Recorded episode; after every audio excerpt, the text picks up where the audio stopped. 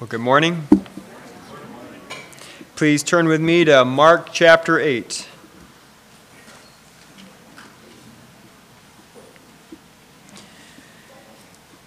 Last week we saw Jesus heal a blind man in two stages.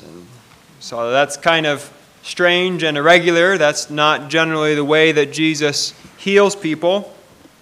Um, first, when Jesus touches him, the man has blurry vision. He sees men walking as trees, and then after Jesus touches him again, he's healed completely. And we saw last week that as Jesus has compassion on this blind man, he's actually painting a parable for the disciples to see. This is to give the disciples a picture of where they're at. You know, they see Jesus, they perceive him, and yet they don't yet. They're not where the Pharisees are at. The Pharisees have hearts full of hatred and unbelief. They reject Jesus. They're not there, but they don't yet see him for everything that he is. And I've talked before about the way that Mark likes to have sandwiches. And here's another one of those sandwiches. We've got this story of them on the ocean, on the Sea of Galilee, I should say, where they, they don't believe. that they're arguing with one another about the fact that they got one loaf of bread when Jesus has just multiplied bread. Their minds are stuck there. They don't see what Jesus is saying to them.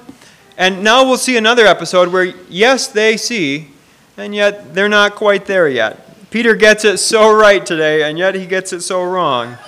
And we'll see the patience and teaching of Jesus here. Let's read in Mark chapter 8, um, verses 27 through 33, and we'll be reading one of the high points of Mark's gospel. This is one of the turning points and one of the significant texts in this book that we've got to see here. I'll start reading in verse 27 of Mark 8. And when Jesus went on with his disciples to the villages of Caesarea Philippi, uh, and, and on the way he asked his disciples, Who do people say that I am? And they told him, John the Baptist uh, and others Elijah, and others one of the prophets. And he asked them, But who do you say that I am? Peter answered him, You are the Christ. And he strictly charged them to tell no one about him. And he began to teach them that the Son of Man must suffer many things and be rejected by the elders and the chief priests and the scribes and be killed and after three days rise again. And he said this plainly. And Peter took him aside and began to rebuke him. But turning and seeing his disciples, he rebuked Peter and said, Get behind me, Satan, for you are not setting your mind on the things of God, but on the things of man. Let's pray.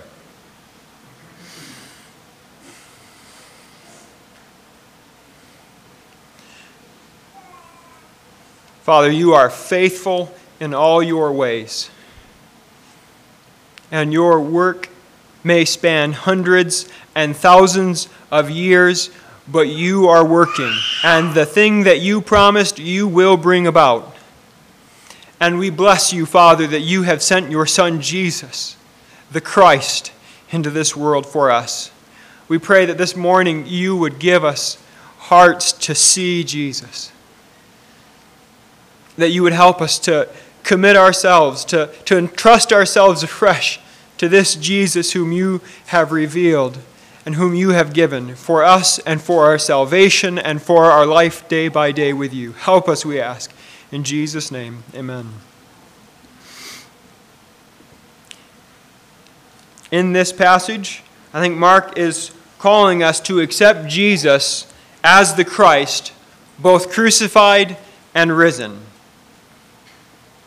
And as we work through here, we'll see the call in verses 27 to 30 to accept Jesus as the foretold Christ. And in verse 31 to 33, to accept Jesus as the humiliated and exalted Christ. Let's look at verses 27 to 30 first here. So, after healing this blind man, Jesus goes with his disciples, says here, to the villages of Caesarea Philippi. Now, where is this at? Where exactly is Jesus going? Remember, so far, for the majority of Mark's gospel, Jesus has been ministering in Galilee. So, in the northern area of Israel, the area of Caesarea Philippi is in what in the Old Testament was called Bashan. You remember that? It's on the east side of the Jordan River, kind of north. It's where uh, Og lived, and it's where he reigned. The people of Israel took this away from the Amorites on the east side of the Jordan River. This is by Mount Hermon. Uh, and by the base of Mount Hermon, one of the three headwaters of the Jordan River flows out. Uh, this is northeast of Galilee. And this area is predominantly Gentile, though there are Jews there as well.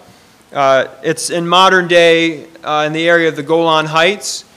Uh, this, this place, Caesarea Philippi, had only come by this name recently, as of this story. Uh, Herod the Great, you'll remember, who killed the infants in Bethlehem after Jesus was born, uh, he had a son, and his son's name was Philip. Philip named this city after himself. That's where we get the Philippi from. Uh, and you know, Herod, the, the many Herods were intent on honoring themselves. Um, but Philip also wanted to honor the Caesar. So he wanted to add Caesar's name to it, so it became basically Caesar's Philippi, which is what we get with Caesarea Philippi. Uh, and it's as Jesus and his disciples are passing through this area, they're not in Galilee at this point, they're passing through this area, and, and Jesus asks them, Who do people say that I am? As they're walking along, he asks them this question. And the disciples begin to answer Jesus with the things that they've heard. You know, some say he's John the Baptist. Uh, of course, this was Herod's response. You'll remember a few weeks ago, or maybe it's been a month or two now, uh, Herod had beheaded John the Baptist, and when he heard about the miraculous deeds that Jesus was doing, he said, Surely this is John the Baptist, whom I beheaded, who's been raised from the dead. Well, that's not right. We know that. Uh, other people said that, well, he's Elijah. And, and that's quite a compliment, to be honest, to be called Elijah. Elijah was a significant figure in the Old Testament. He was caught up to heaven in a chariot of fire and didn't die. And two of the last verses in the book of the Old, in the Old Testament, in the book of Malachi, talk about Elijah coming back in the great day of the Lord. People had expectation that Elijah was coming, and so some people thought that Jesus was Elijah. Well, that's a pretty significant thing to attribute to Jesus. Well, others thought that Perhaps he was one of the, the prophets, one of the Old Testament prophets come back, or maybe even uh, a new prophet in the line of the Old Testament prophets. And, and so, with these uh, common ideas on the table now, the, the field of possibilities on the table, Jesus gets personal with his disciples here. He says, Who do you say that I am? You know, that is the most important question that any human being can be faced with. Who do we say that Jesus is? Who is Jesus? And it's a question that Jesus asks his disciples here. Like a lightning bolt out of a clear blue sky, Peter answers rightly. He says, You are the Christ. Peter gets it. He is the first human being in Mark's gospel who calls Jesus the Christ. Now, the demons understand who Jesus is, uh, but people haven't gotten it. Peter's the first one to, to get onto this, and he sees it. He sees Jesus for who he is. Jesus is the Christ. Now, what exactly does that mean? To call Jesus the Christ, what does that mean? Now, the title Christ is one of the most important titles of Jesus. To say that Jesus is the Christ is to say that he is God's Messiah who will fulfill God's promises to save God's people. Jesus being the Christ means that he is God's Messiah who will fulfill God's promises to save God's people. Now, the titles Messiah, I've just mentioned, and Christ are really the same. They're the same words, just in different languages. Uh, Hebrew, the word is Messiah, and in Greek, it's Christos. They both mean the anointed one, the one who is anointed. Jesus, as the Christ, fulfills the Old Testament roles of prophet, priest, and king. And each of those offices at times were initiated by anointing. Moses anointed Aaron as the first high priest over Israel. Moses anointed Aaron to be high priest. That was in Exodus 29 7. Uh, Aaron and his family were set apart for that sacred service there. As far as prophets, Elijah is commanded by God to anoint Elisha, the prophet, in his place. It's in 1 Kings 19 16. And of course, Samuel anoints David to be king over Israel. It's in 1 Samuel 16 13. Now, these are just the high points. There are plenty of other examples in the Old Testament. In each of these cases, somebody is anointed with oil. And in that, they are set apart for a special calling and service to God. God lays claim on their lives, and they are set apart to serve God on behalf of Israel in important ways. And here, Peter perceives that Jesus is the Christ. He is that anointed one. Jesus is the promised Messiah who will work in mighty ways for the sake of God's people. He has been promised long ago, and now he has arrived to deliver God's people. Now, I can't imagine the level of excitement that must have been buzzing about the disciples at this moment to realize that the Christ has come, that he is right there in front of them, and that they are with him as his disciples. It must have been an exciting moment for them to have this realization. Jesus acknowledges that this is true. And he does that by saying, Keep it quiet. Don't tell anybody. He doesn't tell Peter, Oh, no, Peter, you've gone too far. This isn't who I am. He tells them, Keep it quiet. Keep it under wraps. Keep it under your hat. Uh, and in fact, here, the, the word is that, uh, that he charges them to be quiet about it. It literally means that he rebukes them to silence. Uh, we've already seen plenty of times where, as much as Jesus tells somebody to be quiet about what he's done, they don't listen. They just go out and tell it all the more. He tells them to uh, keep this reality quiet at this point. So, what do we do with this? We've seen Peter's confession, Jesus has accepted it. What do we do? I think first we marvel. God has fulfilled his promises to his people over thousands of years. It's just amazing as you look throughout the Old Testament to see the promises that God makes and how he fulfills them. And sometimes he takes hundreds of years, sometimes thousands of years, to fulfill the promises that he made. I think it's right for us at this moment to stop and just marvel at God. He doesn't get distracted. He doesn't get deterred. There's not a man or spiritual being on planet who can derail God. When he commits to do something, he will do it. He will see it through to the end. It's just amazing. Think about it. The hundreds and hundreds of years that elapsed from when God promised what he promised through his son to when he brings his son, his very precious son, into this world. But he does it. He doesn't fail to do it. And here the disciples are standing before the Christ, the one whom God has anointed. We should marvel at that. And that should give us confidence that the things that God has promised to us, He will do. Some of those things we might not see in this lifetime. But we wait. We wait in confidence that the thing that God has promised, He will do. He will not be deterred. Here He has brought His Christ. And of course, second, we should accept him as the Christ. This moment of decision and confession uh, comes to all who hear about Jesus. Will we accept Jesus as the Christ or will we persist in our sin? All of us have had to come through that. If we're followers of Jesus, we've come to that moment. If anybody hasn't come to that moment, now is the time. Consider Jesus. Accept him as the Christ. Accept him as the Savior, not only of the Jewish people, but of all the peoples on this planet. As the Christ, we've got to accept him as our prophet, as the Word, John will tell us, who was in the beginning with God and was God, he perfectly speaks on God's behalf. We got to accept the teachings of Jesus as from God, God in Christ speaking to us on the behalf of God.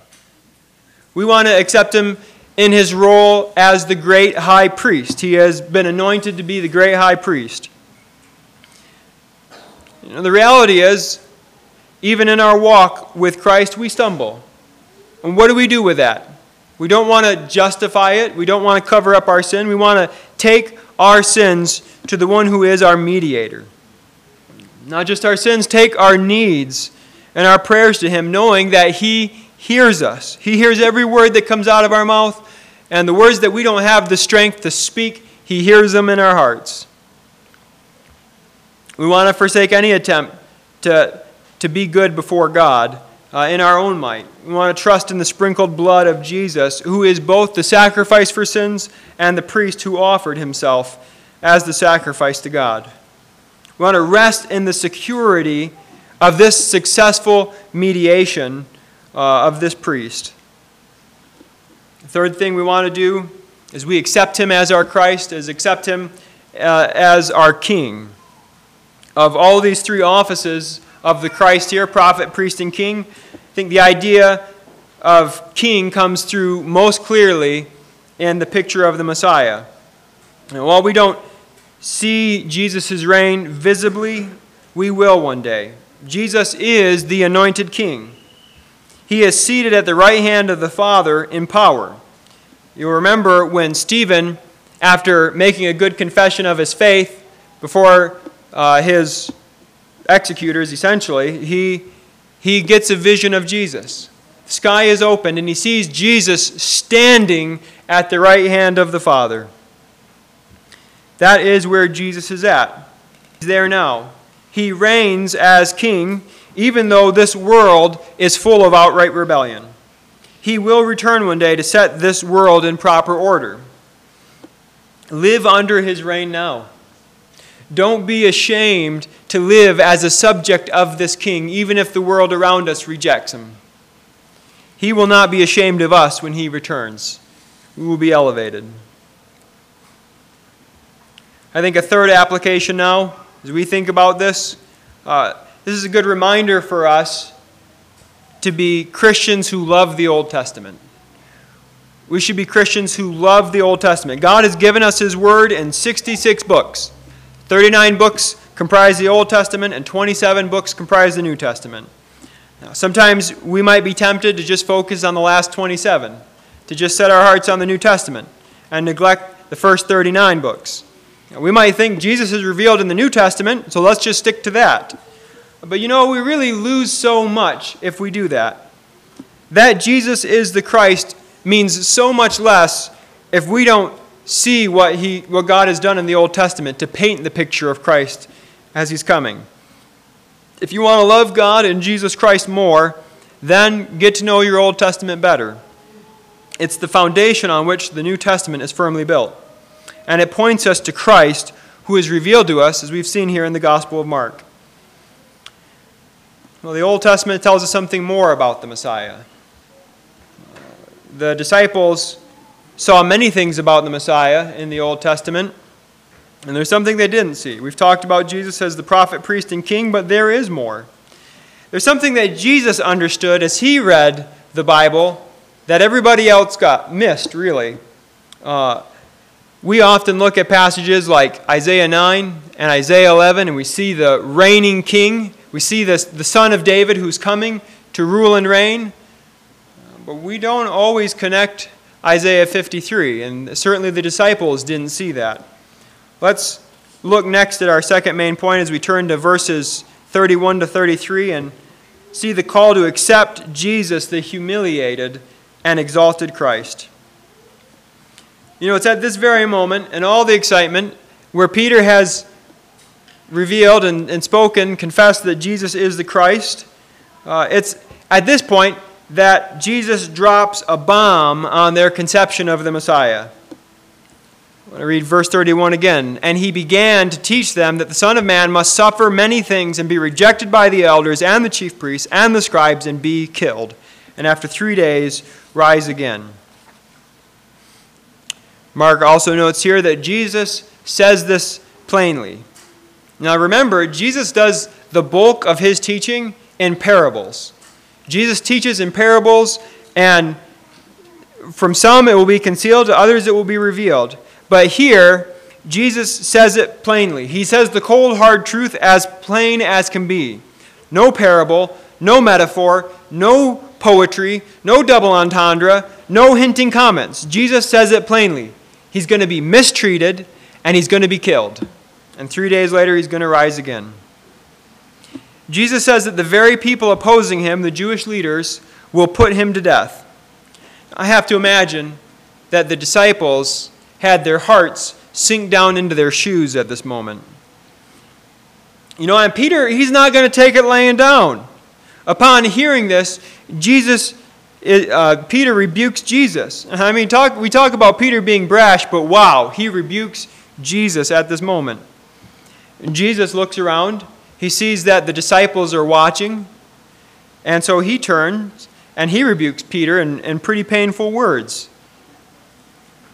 He says to him, Get behind me, Satan, for you are not setting your mind on the things of God, but on the things of man. Now, perhaps you've witnessed the conversation before that was so intense that all you could do was sit there and be quiet and see how it unfolds. Now, that, that's where I would be if I were sitting by uh, watching this.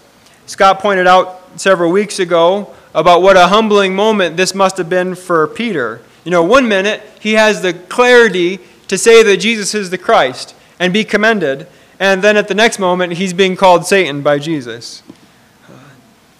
Why does Jesus rebuke Peter so sharply here? Well, I think we can be safe to say that it is safe to say that it's not because Jesus is just looking for some comeback. You know, it's not like Jesus' pride is hurt, and so he's just looking at something to launch back at Peter. No, I don't think that's what's going on. Jesus rebukes Peter because Peter voices the way of the world at this moment. Peter's mind is stuck on human thinking. He is lacking God's perspective in the way that he has responded to Jesus. You know, it may be that the disciples at this point only expected the Messiah to deliver Israel from her physical enemies. And if that is the case, then a dead Messiah wouldn't be very much good. Ideas of a militant Messiah were very common in the first century. We see this in the writings of the Qumran community of the Essenes, uh, and it's beyond there. Uh, people were expecting somebody to come and take power and throw off the Romans.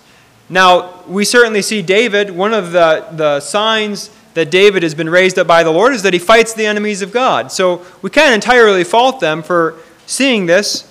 And in truth, Jesus will one day cast off all the enemies of God uh, in a very visible way. But that's not how he came the first time. You know, it's, it's interesting in Israel's history, uh, we find that often Israel was her own worst enemy. You know, the nations around Israel were nothing in comparison to God's might. But we see it time and again, see it through the book of Judges, through it, see it through all the history of Israel. When Israel engaged in idolatry, that brought the wrath and punishment of God down on her. You know, there is an internal problem for human beings that we've got to be delivered from, and it's worse than any external problem. That's the role of the Messiah that the disciples are missing at this point. They don't see the, the internal enemy that they're coming, that he's coming to deliver them from. Remember last week? The blind man sees, but he doesn't see it yet. I think this is where the disciples are at. They see Jesus, but they don't see him yet. There's aspects they don't get. But we see here that Jesus is laboring to open their eyes to see all that they must see about him. Perhaps it shouldn't surprise us that Jesus tells his disciples again and again in the Gospels about the fact that he's going to die and rise again. You know, here in verse 31, it says that here he began to teach them this. Uh, he's going to tell them another couple times throughout Mark's gospel about the same thing. I'm sure he made even more references throughout his ministry. Here we see the first time that Jesus reveals that he will be crucified, and Peter's not having it. I think Jesus' rebuke is also so sharp because others are watching it. Uh, others are watching and hearing what Peter has said, and for their sake, he needs to set the record straight. He can't uh, let his message get overridden by Peter's aspirations. He speaks plainly, and he doesn't want his message to get lost in Peter's static. You know, Peter's responding according to his own understanding, and that reflects the way of this world, and thus the way of Satan. Uh, but Jesus has come to be the true Messiah and Savior of Israel and of the whole world. Uh, for human beings to be saved, we need more than a warrior king. We need deliverance from our sin. And that's what happens through the priestly work of the Messiah. As he lays his life down for our sins, he takes our punishment upon himself. He rises again in victory over sin and death. You know, our sin deserves death. And so Jesus takes that on himself. He does this wrath bearing work on the cross and he dies for us. He rises again. And in that, he delivers us from the thing that we could not possibly deliver ourselves from. This is what he does in his role as the Christ. I think it might be easy for us to look at this and see the disciples and Peter getting rebuked by Jesus uh, and think, you know, they should have gotten it. Uh, maybe, maybe they should have gotten it earlier. Uh, but, you know, we've got the advantage of having the end of the story. You know, they're learning it the hard way, so to speak. Uh, we have the advantage of having them tell us about these less than flattering moments. Uh, and I think as we read this story, what we ought to do is take stock of ourselves. You know, we could ask ourselves, how are we prone to see Jesus the way that we want to see him rather than how he really is? What, what's our own temptations to conform Jesus to what we would like him to be uh, more than who he is. Some liberal theologians in the 1980s and 90s sought to find the real historical Jesus.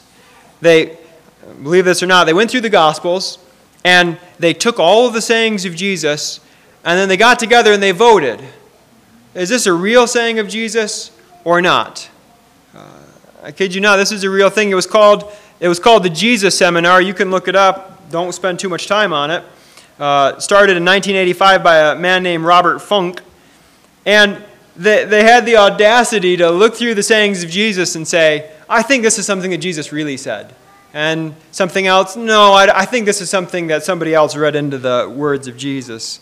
Uh, you know, they pulled a Thomas Jefferson and they cut out the parts of the Bible that they didn't think should be there. One critic of this movement said that at the end of the day, the Jesus they were left with was one that looked a lot like them. You know, it's right for us to condemn this. This is ridiculous. Uh, and yet, we have our own way of doing this in less audacious ways. You know, I, I think we tend to gravitate towards the things from Jesus that we like, and it's easy to make light of the things we don't. Uh, it's easy for us to accept the comfortable words of Jesus for us and to brush over the words that make us uncomfortable. We might capitalize on Jesus' words about the Father's care for us, which we should cherish. We should accept those from Jesus.